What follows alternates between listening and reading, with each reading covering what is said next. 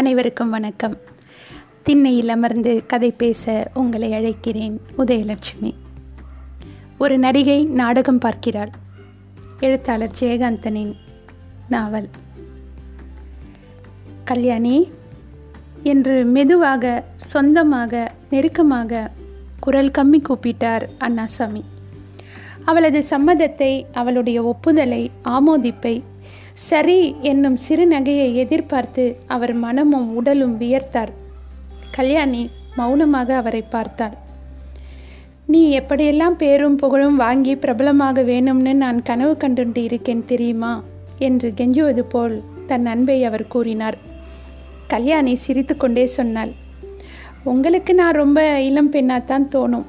ஆனால் இந்த வயசுக்கு மேலே நான் ஒரு ஸ்டாராக ஆகணும்னு ஆசைப்படுறதுக்கு வெக்கமாக இருக்கு சார்.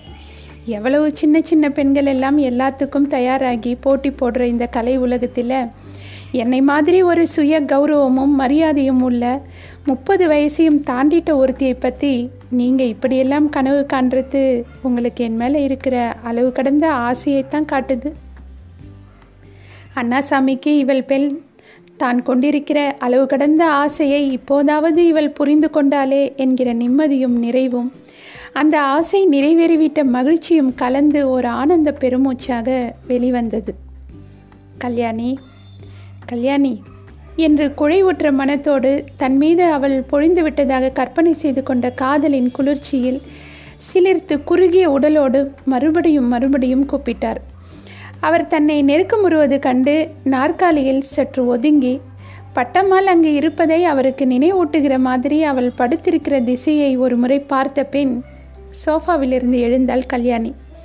தான் எழுந்த விதம் ஒரு மறுப்பாக அவர் மனதில் புரிந்து கொள்ள கூடாதே என்கிற நினைவோடு அவரை பார்த்து லேசாக புன்னகை செய்தாள். அந்த புன்னகை ஒரு சம்மதமாக அவர் பார்வையில் பதிந்துவிடக்கூடாதே என்று அஞ்சி மணி பத்தாச்சே என்று அவரை புறப்பட சித்தப்படுத்துவது போலவும் டாக்ஸி கிடைக்காதே என்று அவர் மீது அக்கறை பாராட்டுவது போலவும் அவள் சொன்னாள். அவள் சொன்னதை அவர் புரிந்து கொண்டதாகவே தெரியவில்லை. அவள் அங்கிருந்து நகர்ந்து நிலா வெளிச்சம் வீசுகிற வீட்டின் முன் வராந்தாவுக்கு வந்தாள். அவரும் எழுந்து அவளை தொடர்ந்து வந்தார். கல்யாணி சாயங்காலம் ரங்காவின் வருகையை எதிர்பார்த்து கொண்டு உட்கார்ந்திருந்தாளே. அதே இடத்தில் அந்த நாற்காலியில் நிலா வெளிச்சம் தன் மீது நன்றாக விழுகிற மாதிரி உட்கார்ந்து கொண்டாள். அண்ணாசாமியும் ஒரு நாற்காலியை இழுத்து போட்டுக்கொண்டு உட்கார்ந்தார்.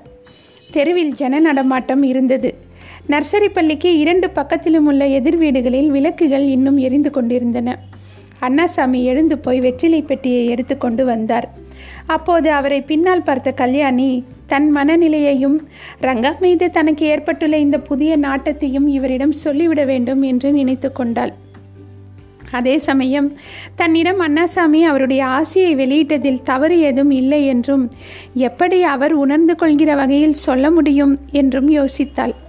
அவர் வந்து உட்கார்ந்ததும் அவரிடம் அவள் சொன்னாள் சார் உங்ககிட்ட நான் சில முக்கியமான விஷயங்களை பேசிடணும். மணியாச்சு. அதனால் பரவாயில்லை. நீங்கள் இங்கேயே கூட தங்கிடலாம். நான் சொல்ல போகிறதை தப்பாவோ வருத்தமாவோ புரிஞ்சிக்கக்கூடாது எனக்கு ஆதரவாக உங்களை தவிர வேறு யார் இருக்காங்க? நல்லதோ கெட்டதோ உங்ககிட்ட தானே நான் கலந்துக்க முடியும்? என்று கூறி சற்று மௌனமாக இருந்தாள் கல்யாணி. அண்ணாசாமியும் இவள் எது குறித்து என்ன சொல்வதற்கு எப்படி ஆரம்பிக்கிறாள் என்று தெரியாத மௌனத்தில் தலையாட்டினார். வாயில் இருந்ததை எழுந்து போய் துப்பிவிட்டு வந்தார். திரும்பவும் வெற்றிலை போடலானார். கல்யாணி நிலாவை பார்த்து கொண்டே சொன்னால் சார் நீங்கள் எனக்கு எவ்வளோ உதவி செஞ்சுருக்கீங்க. இன்றைக்கி நான் இருக்கிற நல்ல திறமைக்கெல்லாம் நீங்கள் செய்த உதவி தான் காரணம். நம்ம நாடக குழுவுக்கு இன்றைக்கி இருக்கிற இவ்வளவு பேரும் புகழும் உங்களால் தான். உங்களை புகழறதுக்காக நான் இதெல்லாம் சொல்லலை. இவ்வளவு இருந்தும் என் வாழ்க்கை என்னவோ திசை தெரியாத பிரயாணமாக தானே போய்கிட்டு இருக்குன்னு நான் யோசிப்பேன். சில சமயத்தில் தோணும் நடிக்கிறதுக்கு நாலு பேர் முன்னால் தோன்றதுக்கு எல்லாம் நான் ஆசைப்பட்டேனே அந்த ஆசைதான் என் வாழ்க்கையை இப்படி ஆக்கிட்டதோ அப்படின்னு கூட. ஒரு விதத்தில் அது சரிதான். நான் பேசாமல் ஆஃபீஸ் உத்தியோகத்தை விடாமல் அதிலேயே இருந்திருந்தா என் வாழ்க்கை முறை வேறு தினசாக தான் ஆகியிருக்கும். ஆனால் இப்போவும் இந்த நடிக்கிற ஒரு விஷயம்தான் மனசுக்கு நிம்மதியாக இருக்குது நடிக்கவும் வரலன்னா இந்த நிம்மதியாக இல்லாமல் வேறு ஏதாவது சிக்கலில் வாழ்க்கையை இழுத்து விட்டுக்கிட்டு இந்த மாதிரி நடிக்க வந்திருந்தால் நல்லா இருக்குமேன்னு அப்போ ஏங்கி இருப்பேனோ என்னவோ என்று சொல்லிக்கொண்டே வந்தவள் நான் என்ன சொல்ல வந்த விஷயத்தை விட்டுட்டு ஆமாம் வேற எங்கேயோ ஆரம்பித்து சம்மந்தம் இல்லாமல் எதையோ சொல்லிக்கிட்டு இருக்கேன் என்று யோசித்தாள். பிறகு சொன்னாள் இருக்கிற வாழ்க்கையில் நிம்மதியாக இருக்க கற்றுக்கணும் சார் அலைச்சலும் பேராசையும் அவலாதியமாக இருந்தால் இருக்கிற நிம்மதியும் போயிடும். அதனால் அதை விடுங்க. எனக்கு இந்த நாடக கம்பெனி போதும். சினிமாவில் நடிக்கணும் ஸ்டார் ஆகணும்னு இருந்த ஆசையெல்லாம் எப்போவோ போயிடுச்சு. மானத்தோட மரியாதையோட நம்ம மனசுக்கு நம்ம பற்றி நினச்சி பார்த்தா கௌரவமாக சந்தோஷமாக இருக்கிற மாதிரி வாழ்ந்தால் போதும்னு தான் தோணுது. இந்த புத்தி கொஞ்சம் வருஷத்துக்கு முந்தி வந்திருந்தா எவ்வளவோ கேவலங்களை நடக்காமல் தடுத்திருக்கலாம். சரி போனது போச்சு. தாசி தொழில்னு உன்னை நியாயம்னு எல்லோரும் ஒப்புத்துக்கிட்டு நடந்த காலத்திலேயே எங்கள் அம்மா குடும்ப வாழ்க்கையை ரொம்ப கௌரவமாக நடத்தியிருக்கு. அது கேவலம் அது தப்புன்னு எல்லோருமே பேசுகிற இந்த காலத்தில் ஒரு கௌரவமான குடும்ப வாழ்க்கையை ஏற்படுத்திக்க முடியாமல் போயிட்டது என் நிலைமை. நீங்கள் கொஞ்ச நாளைக்கு முன்னே சொன்ன மாதிரி யாரோடையாவது தான் நான் வாழ்ந்துடணும். அதுதான் எனக்கு ஏற்படும்னு நான் முடிவு கட்டிட்டேன். ஆனால் அப்படி ஒரு வாழ்க்கையை உங்களோட ஏற்படுத்திக்கிறதுங்கிற விஷயத்தை நான் ஏன் நினச்சி கூட பார்க்கலன்னு எனக்கு தெரியல. அப்படி ஒரு ஆசையை நீங்களாக என்கிட்ட தெரிவிச்சப்புறம் இப்போ அதை மறுக்க போகிறோம்னு நினைக்கிறப்போ எனக்கு ரொம்ப வருத்தமாகவும் இருக்குது என்று சொல்லி அண்ணாசாமியின் முகத்தை பார்த்தால் கல்யாணி. அவர் மௌனமாக அவளை பார்த்து கொண்டு இருந்தார் அவளது நல்ல இயல்புகளும் குணங்களும் தெரிந்தவராகையால் அவள் பேச்சில் ஆழ்ந்த நியாயம்தான் இருக்கும் என்கிற நம்பிக்கையுடன் கேட்டுக்கொண்டிருந்தார். அவள் பேசும்போது எப்போதுமே அவர் குறுக்கிட்டு பேச மாட்டார் அதே மாதிரி தான் இப்போதும் மௌனமாக கவனித்து கொண்டிருந்தார். எனக்கு இதைவிட நிம்மதியானதும் சௌகரியமானதுமான வாழ்க்கை இருக்க முடியாது. ஆனால் ஆனால் என்று அவள் கொஞ்சம் திணறினாள். வார்த்தை தடைப்பட்டது. தலையை குனிந்து கொண்டே சொன்னாள். இன்னைக்கு சாயங்காலம் பேட்டிக்கான வந்திருந்தாரே மிஸ்டர் ரங்கா. அவரை நான் தான் வர சொல்லியிருந்தேன். என்னமோ அவரை முதல் தடவை பார்த்தப்பவே அவரை சந்தித்து பேசணும்னு இருந்தது. அந்த மாதிரி எனக்கு வேற யார்கிட்டேயும் தோணினது இல்லை. அதனால் நான் தான் அவருக்கு முதல்ல கடுதாசி எழுதினேன். அவளுக்கு குரல் உடை உடைந்து கொண்டது நெற்றி வியர்த்தது. அண்ணாசாமியின் கண்கள் பிரகாசம் கொண்டன. அவர் நினைக்கிற வார்த்தையை வெளியே சொல்ல முடியாமல் வாயில் புகையிலை சாறு குழம்பி இருந்தது. அவர் கல்யாணமானவராக இருப்பாரோ? அப்படி இருந்தால் நான் இப்படியெல்லாம் நினைக்கிறது தப்பு இல்லையான்னு குழம்பிக்கிட்டே இருந்தேன்.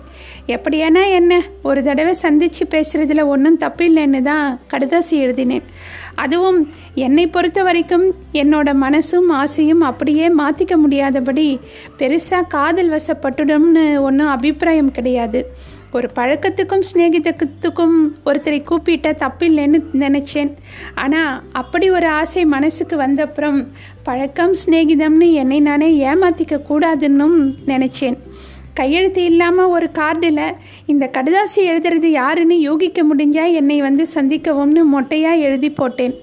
அவர் மனசுலையும் என்னை பற்றி அப்படி ஒரு நாட்டம் இருக்குதான்னு தெரிஞ்சுக்கவும் உதவியாக இருக்கும்னு தான் அப்படி எழுதி போட்டேன். அதுக்கப்புறம் ஒரு மாதம் கழித்து அவர்கிட்ட இருந்து பேட்டிக்கான வேணும்னு ஒரு கடுதாசி வந்தது. அதுக்கும் என் கடுதாசிக்கும் சம்பந்தம் உண்டோ இல்லையோ? அதனாலே தான் இதை பற்றி உங்ககிட்ட முன்னாலேயே சொல்லலை. ஆனால் நீங்கள் இல்லாமல் அவரை இங்கே வரவழைக்கிறதும் சரின்னு எனக்கு தோணலை. ஆனால் நிச்சயமாக உங்கள் மனசு எனக்கு முன்னாடியே தெரிஞ்சிருந்தா அவருக்கு கடிதாசி எழுதி இருக்கவும் மாட்டேன். இந்த பேட்டிக்கும் ஒத்துக்கிட்டு இருக்க மாட்டேன். இப்போ அவர் மனசில் என்ன இருக்குன்னே தெரியல.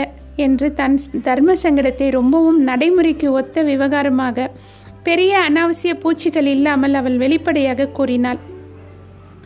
அண்ணாசாமி பேசிவிட வேண்டும் என்கிற அவசரத்துடன் தலையை அண்ணாந்து செருமியவாறே வாயில் இருந்ததை துப்புவதற்காக எழுந்து ஓடினார். துப்பிவிட்டு வரும்போது நான் ஒரு அசடு சுத்த அசடு என்று நெற்றியில் அடித்து கொண்டார். ரொம்ப சந்தோஷத்திலும் செல்லமான அன்பிலும் அவர் கல்யாணியை எல்லார் முன்னாலும் கூட சில சமயங்களில் பிராமணத்தனமாக அடி என்று அழைத்து விடுவார். அந்த மாதிரியான செல்லத்தோடு ஒரு வினாடியில் புது மனிதராகி அவர் சொன்னார் கல்யாணி என்னமோ அசடாட்டமா நான் பேத்திட்டேன்டி பெண்ணே. மனசில் இதை வச்சிக்காத. ட்ராமா சீன் மாதிரி மேடையில் நான் டைலாக் குளிரிட்ட மாதிரி சிரிச்சுண்டே மறந்துடு. புத்தி போகிறதே நேக்கும். சரி அதை விடு. நான் அப்படி பேத்தலைன்னா இதை என்கிட்ட சொல்லியிருப்பியோ நீ? நல்ல பையன். அவனுக்கு கூட ஒய்ஃப் போயிட்டாள்னு சொன்னான். குட் குட் உன் ஆசைப்படி நடக்கணும். காட் பிளஸ் யூ ரொம்ப ரைட் நல்ல மேட்ச் இது நடக்கும். நடக்கணும்டி பொண்ணே. அப்படித்தான் இப்போ நினச்சி பார்க்கறச்சே எனக்கு தோன்றுது என்று தன்னை மறந்து சந்தோஷப்படபடப்பில் நினைத்து நினைத்து பேசிக்கொண்டே இருந்தார் அண்ணாசாமி.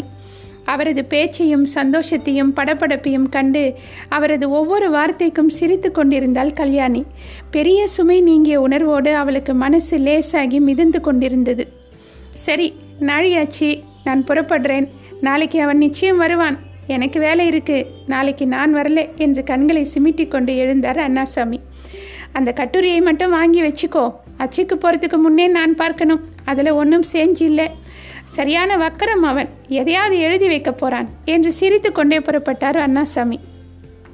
அவரை வழி அனுப்பிவிட்டு தூங்குகிற பட்டமாலை சாப்பிடுவதற்காக எழுப்ப போனாள் கல்யாணி. தொடரும். நன்றி.